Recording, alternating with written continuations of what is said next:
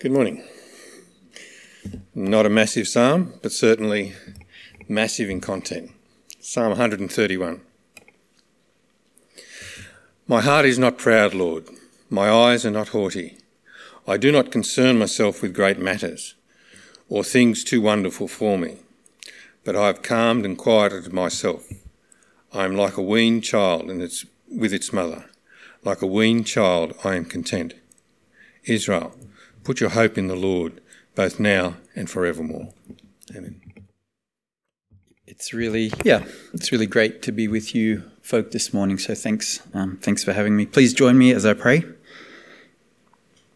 God in heaven, please speak to each of us this morning. I pray that you would help me, Lord, to speak truthfully and helpfully. Help us to grow in our knowledge of what is true about you, God, and also about us, who we are as people. Lord, we need you. We ask that you would be our teacher. Holy Spirit, we pray that you would be our guide. And we pray in Jesus' name. Amen. So, used to live in Thailand, but before that we lived in India. My family was running a Jesus ashram. Now, an ashram is an Indian term for a monastery. And our Jesus ashram was a place for hippies, travelers, spiritual seekers from all over the world who are on a spiritual journey, looking for truth, looking for God. They were great years and I have lots of great memories. But running a community for people so that they can have space to learn and to study and to reflect and to meditate on the Bible doesn't mean that we, as the facilitators who ran that space, it doesn't mean that we could get all that much rest. So once a month, I used to go to a local guest house for a 24-hour retreat. I remember checking into a hotel once. The manager gave me a couple of choices. He said, "You can have this room here." And so I opened the door, looked in, realised that it was very noisy because it was near the main road. So he said, "You can have this room over there." So I looked in and realised it was very noisy because it was near a main road. So I said, "I'll have the noisy room, please." Walked in. The next thing I noticed is that it was really ugly. The decor, the paint, but most of all, the bright, bright fluorescent tube lights that were just like living in a laboratory. And the third thing that I noticed is that outside of my room in the corridor must have made an excellent place for a cricket pitch, because that's the only reason how I can explain why there was so much noise all through the day and into the night as well. As I sat down for my retreat, I was a bit flat and I'm thinking, oh, this is meant to be a place of rest and refreshment. Good luck with that, Brendan. The question of how to find rest for our souls is what every spiritual path seeks to answer. And so this morning what we're going to look at is the Christian scriptures and what they say about this topic of soul rest. But before we move to Psalm 131, this psalm is actually an ancient song. It's from a group of psalms that were called the Songs of Ascent, as in going up. It's about 3,000 years old, and it was written by King David, as in David and Goliath. The Israelite pilgrims would sing this psalm as they went up to, like literally up to the top of Jerusalem. They'd have to do that pilgrimage 3 times a year. And this is one of the songs that they would sing as they walked on their pilgrimage. So I'm going to read it. It's very short. The title of the psalm says, "A Song of Ascent of David." Now, there's a couple of words that are a bit different to what you've got on the projector. "My heart is not proud, O Lord. My eyes are not haughty. I do not concern myself with great matters or things too wonderful for me. But I have stilled and quietened my soul. Like a weaned child with its mother, like a weaned child is my soul within me. O Israel, put your hope in the Lord, both now and evermore." So what I like to do is look at this psalm, firstly, lived out in the life of the author, King David. Secondly, lived out in the life of Jesus. And then lastly, lived out in the life of us. David lived out this psalm imperfectly. Jesus lived out this psalm perfectly, but painfully. And for us, I think the word that fits is possibly. It's possible that we can experience the truth of this ancient psalm. So let's start with David. He lived out this psalm imperfectly. He starts in verse 1, "My heart is not proud, O Lord, my eyes are not haughty." David starts with what he's not. He's not proud. The opposite of being proud is being humble. David says his eyes are not haughty eyes. Now, haughty eyes are eyes that look down on other people, eyes that look down the nose at people that are inferior because you, as the haughty one, are superior to them. Why is David humble? This great, he was an amazing guy. If anyone had reason to be, proud or haughty, surely it's David. He was king over a young, great, growing nation of Israel. As a teenager, he'd had this incredible victory over this massive giant. As a king, he was loved. He was treasured by the people of Israel. Here's two reasons for David's humility. First, it's because David lived with God as his reference point for life. If David used other people to measure himself against, fellow human beings as his reference point for success, if he compared his achievements, his strengths against other people, he would have loads of reason to be proud. He was richer, he was more successful, he was more connected. But David uses God as his reference point. As a kid, I loved looking at the Guinness Book of World Records, and one of my favourite pages to look at was the page which talked about the world's tallest people. Now, one thing I love about being a parent is you get to do all the things you loved as a kid, you get to do them all again with your own kids.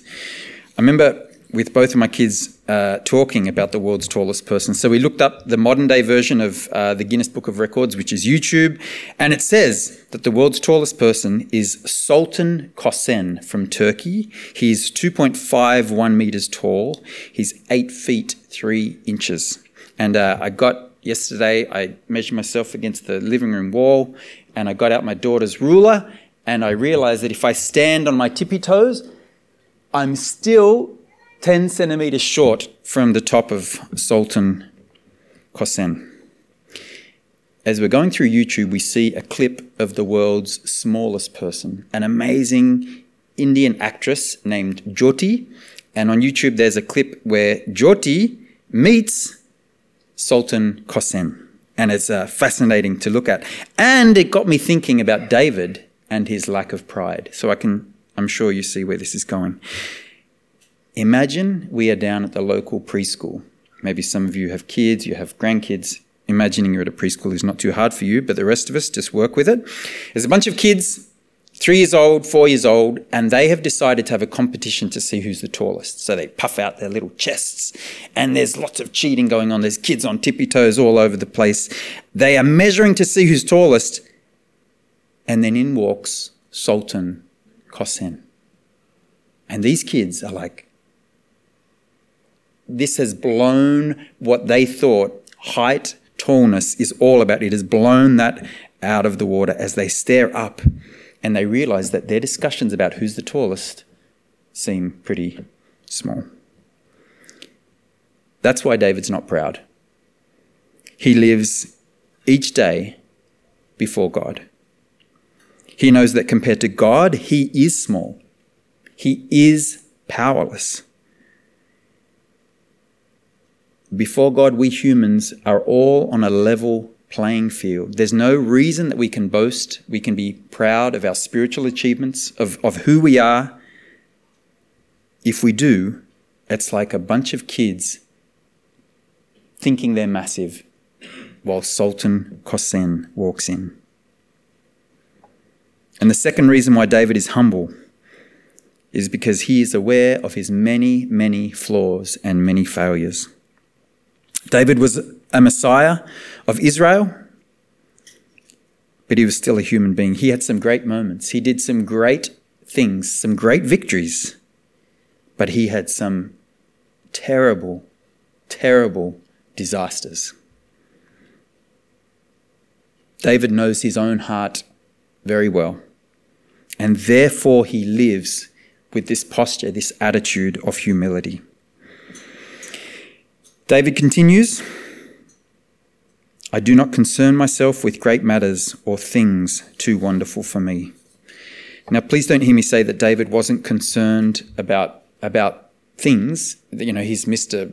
Relaxed. Ruling a nation, I assume, is a big job. There's finances, invasions, civil wars, famines, the spiritual leadership that David needed to provide. Imagine what his desk looked like. Imagine his inbox. He'd know a thing or two about job stress. But David knows what his responsibility is and what God is responsible for. He knows what he needs to leave to God. So, for example, what if the rains don't come? That's God's business. Will David staying up at night and worrying, will it make the rains come? What about whether the stockpiles of grain that have been, diligently stored, what if they don't last through the season? Again, it's out of David's hands. He does the best he can, but the rest is up to God. Friends, this is one of my go-to psalms in the scriptures. Why? Because I have spent many hours lying in bed at night, speaking this to my soul. My brain is asking the what ifs. What if this happens? And what if that happens? What if? And then Psalm 131. I do not concern myself with great matters or things too wonderful for me. Now, I would love to be able to tell you that I have learnt my lesson, but sadly, that's not the case. Sometimes I feel like I am going crazy. It's like, I do not concern myself with great matters, but I concern myself with great matters. I do not concern myself with great matters, but I'm so stressed. It's this idea. Trusting in God is so, so hard. But if God loves us, if God is for us, if that is true, we don't have to worry. Our job is to trust that God has everything worked out, every detail. And David says the wonderful result of letting God be God is a quiet soul, a still soul, soul rest. In verse 2, but I've stilled and quietened my soul like a weaned child with its mother. Like a weaned child is my soul within me. It's a lovely image, but when I first started reading the scriptures as a young man, this image is actually different to what I thought it was. I didn't know much about weaning babies. I assumed that this image was of a nursing baby, a breastfeeding baby, snuggled up with its mama and feeding happily. But the image here, the happy soul, it's not compared to a feeding baby. It's compared to a baby who's been weaned off, deliberately trained off the need for mother's milk. When our son was feeding, he had the nickname Crocodile. It wasn't so much that he would use his teeth like a crocodile, but I'm sure there's ladies out there that know what that's all about. He would pull this face when it was time to be, basically whenever my wife was around. He would open his eyes wide, he would have his hands outstretched, and his mouth would be wide open. He was desperate. Give me that milk. Now, it's a beautiful picture, and for those of you that have, fed babies, you've got your own special stories. But I remember my friend Rachel speaking about this psalm. Rachel has five kids. She said it was so lovely when her kids were weaned off milk because they would cuddle into her, not for the milk that they would get from her. They would just snuggle in for her. There was no more grasping, no more demanding, just rest. A little one with her mother, just at complete ease. And that's the picture that David uses to describe the state of his soul. He's not proud, he's not puffed up, he's not grasping for more, but he's safe and happy with God. To have a quiet soul when you're on annual holidays, and I hope that a bunch of you have had a chance to have some holidays over this season. To have a quiet soul on annual holidays is one thing, but what about when your kids are late for school and they are about to make you late for work? We get to the last verse of this psalm. David calls on all of his people to put their hope, put their trust, put their very lives in the hands of God. In verse 3 he says, "O Israel, put your hope in the Lord both now and evermore." I'm sure David is saying to himself as much as to everybody else, soul rest is found in God alone. So that's David. Our next two are going to be shorter. Let's look at how Jesus lived out this psalm. David was the imperfect Messiah who needed a perfect Messiah. Jesus was that perfect Messiah. He lived out this psalm perfectly, but painfully. Jesus learnt the way of the quiet soul in the very noisy, hostile schoolyard of the ancient world. There's been a lot written about Jesus since he was born 2 millennia ago, but it stunned me to realize the first thing that would have been written, which affected Jesus personally, was just after that first Christmas when Herod wrote a death warrant for all young babies. Jesus spent the first years of his life on the run as a refugee in Egypt. And as we fast forward from that time 30 years, when Jesus began his public teaching, the people were completely divided about what to think. In Jesus' hometown of Nazareth, the people tried to throw him off a cliff, but his end was not to come yet. In that context of trouble and strife and hostility, Jesus maintained a quietness of soul and had his trust in his heavenly Father.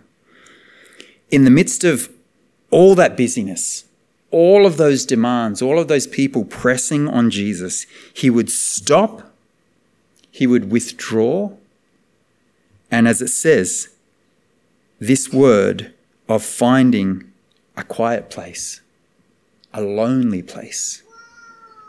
In the evenings or in the early mornings, Jesus would go and he would be alone with his Father. May we learn from Jesus in this regard. But I want to look at 2 times when Jesus' soul was not quiet. Because in the events that led to the turmoil, to the unrest of Jesus' soul, is where we find rest for our own souls. So the first occasion is on the night before his death in the Garden of Gethsemane. Jesus knew exactly what the next day would bring. But as he contemplated that separation from his Father, the pain was too much. And Jesus prayed with tears and in agony, "Father, is there any other way?" But each time he added, "But God, not my will, your will be done." And when the crowds came to arrest Jesus later that night, Jesus once again chose the way of trust. He chose the way of the quiet soul. Now, the last time where we see Jesus' soul in agony was as he hung on the cross. The physical pain was nothing compared to the spiritual pain that Jesus endured as he, the innocent one, the perfect Son of God, carried the sin of the world on his shoulders and therefore the punishment of being cut off from his Father. And Jesus screamed out, my God, why have you forsaken me?" This is not a scream of confusion. Jesus knew who his God was, but it was the scream of a broken and anguished soul. But Jesus endured. He endured being cut off from the Father so that we could be embraced by God. He faced this agonizing torment of his soul so that we could have soul rest.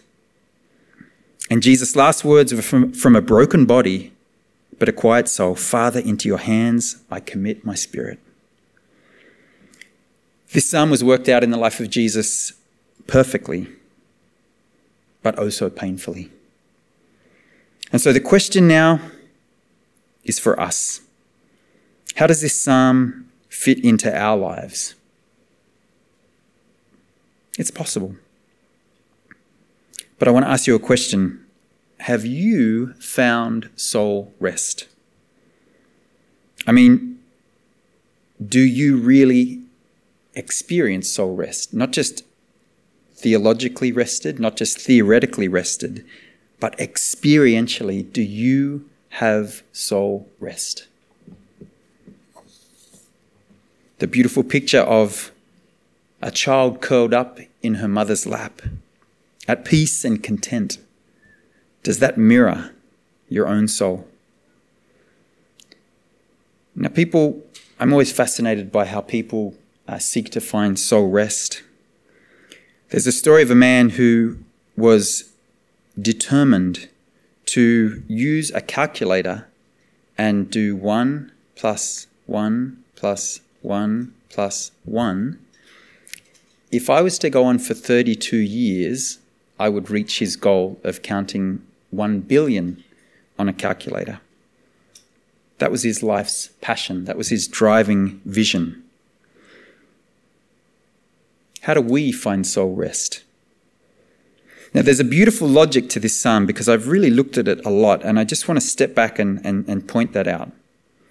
This psalm says that we should be humble and we should let God be God over every part of our lives. And where we're not doing that, where we are anxious, where we don't have peace in our souls, that's a thing that God might wean us from. According to Psalm 131, God will wean us. Why will God wean us? So that we have our hope in God and in God alone. But being weaned is a difficult process for a small child, and it's difficult for the parents as well. There's tears, kids and parents. But it's part of growth. It's part of children becoming independent, being able to stand on their own two feet. How much more will God, our heavenly parent, wean us, teach us, grow us, so that we will trust fully in him. So what I'm saying is that our anxiety in life, that anxiety that I struggle with, that you struggle with, that we struggle with, you know what it is, that anxiety in life is actually a sign of something that God might want to wean you from. Is there something that you need to be weaned off at the moment? Do you work to feel important? Do you do ministry here at church to feel important? And therefore, if it's so important, if something or someone stops you from working, well, then that's completely unacceptable, and they deserve the righteous anger that you would give them. Are you a yes person?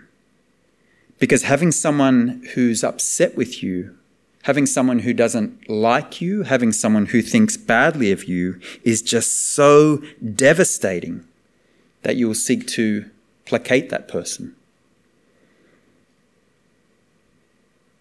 There's no rest in those things. God might wean us. Do you worry about finances? Do you worry about kids? Do you worry about job security? Whatever's at the root of that anxiety, God might wean you from that. And if you are really stubborn, it can get very painful. I know a guy who was so stubborn that God weaned him from his ministry team. Then he was weaned from his whole ministry. And that ministry was his life's work, career, passion, vision, dream. His identity was wrapped up in that ministry. He was weaned from being able to hold up his children as a wonderful example of growing Christian leaders. He was weaned off his health through a leukemia diagnosis. He was weaned from being the missionary poster boy of his Bible school. He was weaned of friends. He was weaned of community. And because he was still so stubborn, he nearly lost his marriage. This guy, so thick, so stubborn, is named Brendan Reilly. But so loved and so pursued by God is Brendan Reilly that God was willing to wean me, willing to take away just about everything that I stood on, until I realized that it was about God being number one, not me.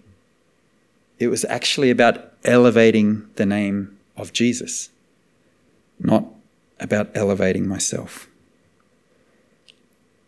Now, I don't want to presume that every loss that you've experienced or every loss that you're going through is because God wants to wean you from something. I don't want to make that equation. There's so much that goes on in the world. Very recently, I had the privilege of sitting with a Palestinian Christian man who was born in 1946, the same year as my mum.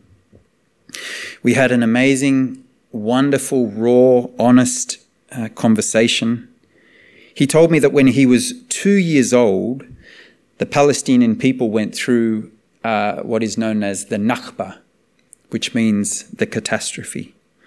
In 1948, their land was taken from them, and they were corralled into three ghettos that the Palestinian people have lived in for the past 75 years. Since October last year, the Palestinian people have experienced their second Nakba, a loss so profound in Israel and Palestine that this man that I spoke to, intelligent, passionate, godly, mature, beautiful man, he had been rocked to his core, and he said, "I am struggling, but I will trust in the Lord." Maybe your situation is a type of Nakba, a catastrophe, a suffering that seems so completely devoid of any meaning. You have no idea why God is allowing it. You have no answers. You barely have the faith to stand. But friends, can I remind us all of another Palestinian man who experienced the greatest and most terrifying Nakba of all at the cross? Because of his love for you and for me, he endured, he suffered, he lost everything. He went through the catastrophe of his soul so that we can have soul rest and never have to lose it ever again. As we go through this life and as we suffer, let's remember him and let's have peace. With Christ, we are heading to glory. It's a glory that's going to make all this suffering seem so small in comparison. We have Christ, he is faithful. He sees us, he loves us, he will never leave us, he will never abandon us. So rest, O soul, and put your hope in him, both now and forevermore. Let's pray. Our Lord God, may we know this rest. I pray for anyone here that has lost sight of your love, or for anyone that is struggling to know your grace at the deepest parts of their life. Lord, give them courage, give them reassurance, reveal your goodness, your grace, your patience. Lord, make these things crystal clear to us. Lord, would you wean us from false drivers, from anything that we have as the bedrock foundation of our life that is not the Lord Jesus. Jesus, you gave up everything so that we can gain everything. May we go in your strength. May we go in your peace. We thank you for your love and for the quiet that you offer us. And we pray in the name of Jesus. Amen.